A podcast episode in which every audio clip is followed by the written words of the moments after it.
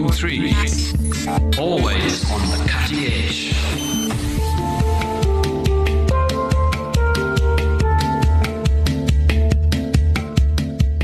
Drive time, welcome back. 0829 913 913. That's not an emergency number. That's our WhatsApp line. 0829 913 913. In today's book review, we check out Brent Meersman's Rattling the Cage Reflections on Democratic South Africa. Rattling the Cage takes you, the reader, on a tour of South African reality. From Mandela to Marikana to envy, avarice, uh, burning trains, and more. Uh, don't worry, it's easy to read, it's accessible, and very well informed. Author Brent Meersman, who's online, is also co editor of Ground Up, uh, one of the last remaining individual um, and uh, unbiased uh, media platforms around, also independent.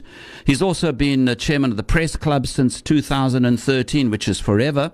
And in 2020, his memoirs, A Childhood Made Up, was also published. Brent Meersman, welcome to the show.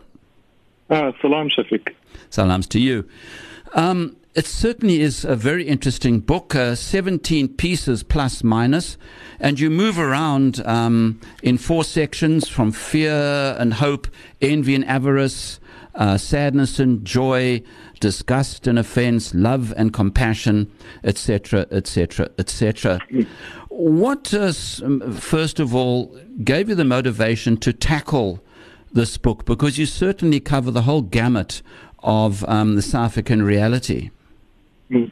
Yes, uh, well, I've been writing about South Africa for about 20 years uh, or more, and of course, I've, I've, lived through, you know, the 1980s and thought a lot about my country. And I wanted to reevaluate, you know, had I got the story straight? Did I understand what was going on in South Africa, or had I just absorbed my social bubble? Um, you know, did were these just, uh, you know, opinions and views that I had taken for granted, and to what extent? And I think had I analysed it, and I think it's very important for you know for all South Africans. Um, I think we, all people should, you know, we should investigate and we should think about the beliefs we hold and why we hold them. Um, and as you mentioned, the, I, I, each section of the book is uh, is headlined with um, with a pair of emotions like you know like sadness and joy, or, or, or fear and hope. And I think that the way we understand our country is to a large extent uh, informed by our experience of it, the extent to which we have done well or not so well, the extent to which we feel included or not included. And I wanted to put those uppermost in my readers' minds and, and keep that emotional argument there um, for how we understand uh, South Africa.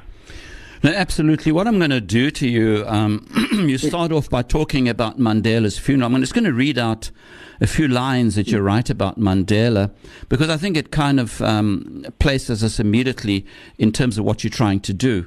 Mandela, the man who now stands accused of selling out, quote unquote, is the same man who, together with the Youth League, ousted the old liberal thinking and sclerotic leadership of the ANC in 1949 who launched the armed struggle by founding Umkhonto weSizwe, whom the ANC disciplined for his famous We Are Closing a Chapter on this question of a non-violence policy interview in 1961 who refused to come to any compromise with the prosecution during the Rivonia trial and who was prepared to hang.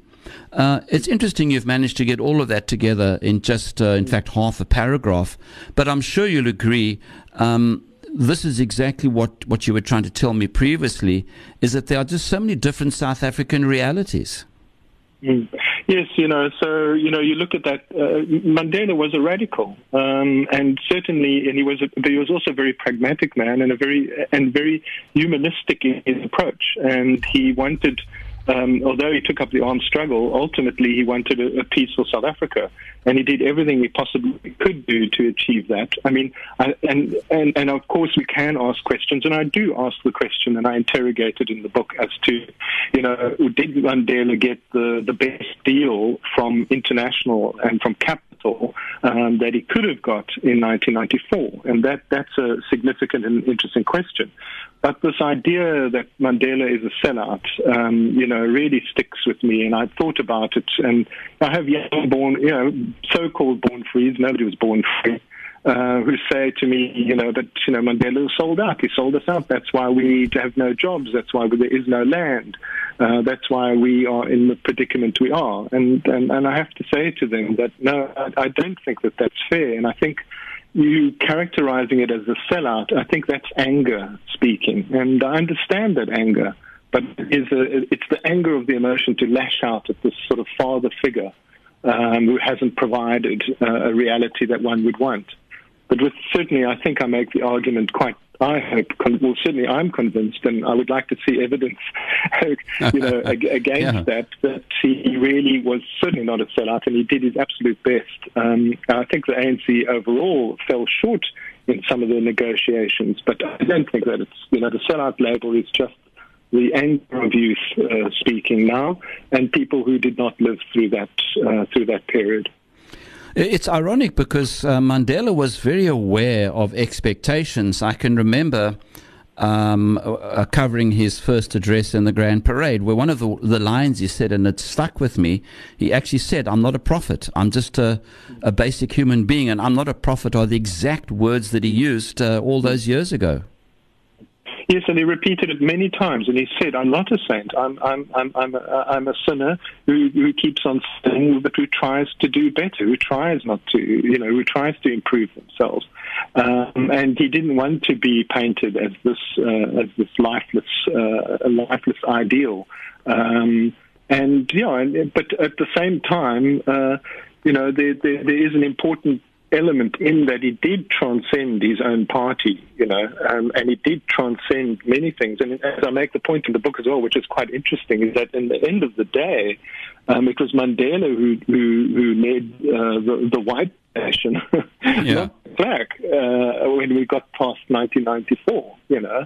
Um, and that's an extraordinary accomplishment um, as well. And he had, you know, Mandela could ask people to do things which if Zuma asked or even Ramaphosa, you know, people would not necessarily do them. Um, but you know, he had that gravitas and he had that he had that incorruptible faith in him, um, which I think was a huge boon to the country at that time. But there were many, I mean, Pada Rusmal, there, there, there were many, many, many other people, and Kathy, of course. You know, there were many people around him who, who, who supported him, and that, a, that we were very lucky with that class of, of people that we had at that time, I think. No, absolutely. Because if one goes through your book, and um, it, there's a lot in it, so we're going to have to just jump around quite selectively. Um, your, your, your, your views on Marikana are interesting, and when one again steps back and looks at Marikana, it's almost like an allegory. Um, there's just so much in Marikana from um, what happened to the workers, Lonmin, Ramaphosa, neoliberalism, post colonialism, it really encompasses a tremendous amount, doesn't it, apart from the tragedy of the massacre? Yes, um, yeah, I think that, yeah. So you asked me earlier what made me write the book, and I have to say that probably Marikana was, was mm. one of the animate, most animating factors. It was such a shock um, and I said to myself, how is it possible in democratic South Africa with our constitution and everything?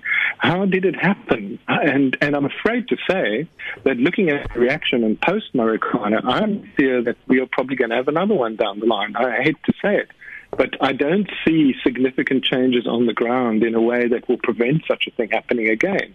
There's a lot of lip service paid after it, but it, so for me, it was a microcosm. I mean, if you looked at it, you saw this overpaid management at Marikana with total, with a really a callous disregard for the welfare of their employees, even though there were black economic empowerment uh, uh, elements sitting on the board of Marikana, and there were companies there to manage the labor relations that failed.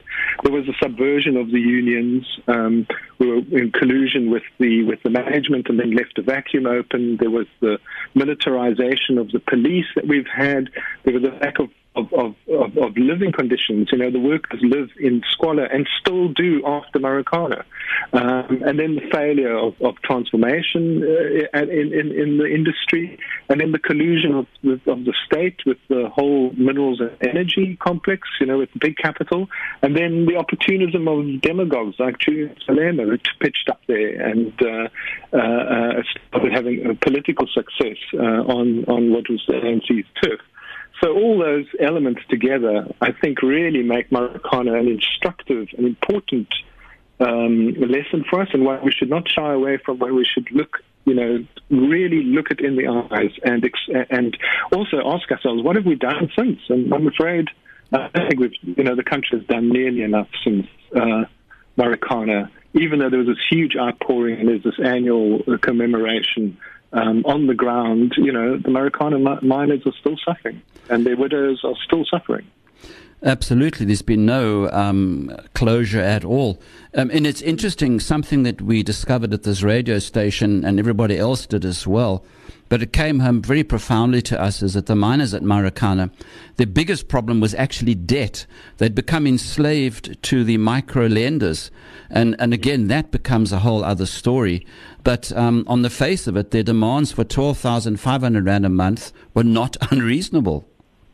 No, they weren't, and, and certainly some economists I haven't been able to evaluate. Um, you know, as, as, I'm not an economist on that level that I can actually evaluate. Uh, you know, the actual the figures, uh, but certainly it, it, has been presented by economists, and I feel quite convincingly. So I mentioned it in the book, and people must have a look at it for themselves. Um, that there was actually enough, uh, there were sufficient funds um, to to probably give the increases that they were demanding, um, and if not that, it, there was there were billions that were available that were offshore to tax havens um, on islands uh, to the west of uh, of us, um, where, which itself, those billions, if they'd just been put into infrastructure, would have made a huge, such a difference to the to the lives of the workers that perhaps they could have they could actually uh, have a tolerable life and with some dignity um, exist on their meager salaries. Um, so the problem is, uh, and also if you look at it elsewhere in the world and look at comparative pay, um, you know, people like the, the rock drillers uh, at Marikana and many menial workers in South Africa are paid a, a, a pittance, what counterparts um, in a country like Australia or in Europe would be paid. However, our top management and our CEOs and that are paid almost exactly the same as what CEOs and people earn uh, in, in, in countries that are that developed. So we really have to look at that. Uh, the Marikana management was earning on average like 200 times uh, the wage of the of, of, of the lowest paid people at, at the mine. And that's an enormous differential. Um, so, uh, you know, there's all these things that we we need to look at. And of course, the, you know, you mentioned the debt trap. You know, that also is a legacy of migrant migrant mining labor. Mm-hmm. Um, it's a, it's, that's part of the legacy. Uh, you, you mentioned something else in your book, talking about our suburban realities. You're right. You cannot have a million rand uh, status vehicle watched over by a legless, unemployed man and be proudly South African and declare your country a success. I mean, this is your very own neighborhood. Yes, absolutely. I live in I live in Tamboerskloof, you know, right in, in Cape Town, and um, I don't live in the in a fancy place, but I suppose but it is a pretty good place. Uh, but the location, I've, I've just noticed over the years, you know, more and more sports cars. it's quite incredible with the economy. And as I mentioned in the book, you know, with uh, with COVID, uh, because I heard, um, I think it was Stephen Curtis on the SAFM interviews, uh, it was the economic roundup or whatever, and they were talking about how bad the economy was dipping during the lockdown. And he, he had a throwaway line like, oh, well, you know, not many Maseratis being bought right now in this economy. And I thought, no, actually, that's, that's not the case. Yeah. Um, in fact, there are as many Maseratis and Porsches being bought, if not more, uh, right throughout this COVID lockdown. That is how well insulated the rich are in South Africa um, from the realities on the ground. So, so the poor are suffering, but the but the super wealthy um, are quite untouched by all of this, um, and, and and really are insulated. So that was the point that I was trying to make around, uh, let's say, Porsche mobility. I think I call it. Yeah.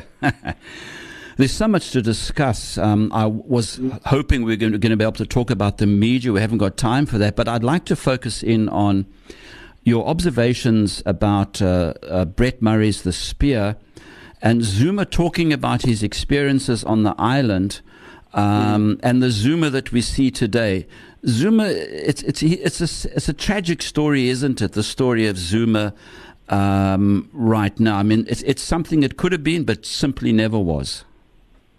Yeah, it's it's a difficult one um, because I mean I, I, I've met I've met him a few times and I have interacted. I can't say that I know him well at all, not not not in the slightest.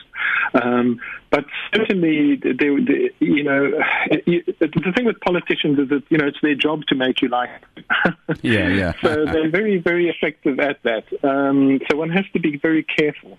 Um, and yes, it's certainly the man that I met uh, just coming out of Robben Island and before he was when he was still just the treasurer, I think it was uh, of uh, of the ANC. Um, uh, uh, he, he, was a very different man from what emerged as a president, uh, in my eyes, and and has subsequently, and also now with this recent behaviour around the Zondo Commission, uh, which is is really quite indefensible. Um, and, uh, and and yes, so I was quite taken by that. But then I've spoken to other comrades, and they say, no, no, no, you were just fooled because he's always been like that. Um, so there are differences even within people that work quite closely with him. So I'm not quite sure what to say about that. Um, mm-hmm. I do think that you know not everybody in the liberation movement was uh, was of the same kind of stature as, as Tambo or Sisulu or um, Ahmed Kathrada or, uh, or, or, or Mandela. Um, some of them, you know, had other agendas, it would appear, or looked out for number one always, and have continued to do so. Um, yeah. Absolutely. Unfortunately, uh, Brent, we have to leave it there. I think we could have carried on chatting until sunset, but uh, radio doesn't allow us to do it. But uh, well, congratulations on your radio, by the way. It's one of the you. one of the great success stories. Community radio started 1995 around there, I think, around just after the uh, one of the first with getting the licenses. That's right. Yes. ICASA was still doing its job excellent, and, and, congratulations to you. No, thank you for that. And of course, um, um, I'm now going to talk about your book, Rattling the Cage Reflections on Democratic South Africa. It's published by Picador. It will be at a bookshelf near you. And as I say, I, I recommend it's a good read. It is a page turner, it's easy to read, it's accessible, and there's just bags and bags of information about South Africa and the state of our country. Brent Meersman, it's been a pleasure chatting to you. Everything of the best with the sales of the book.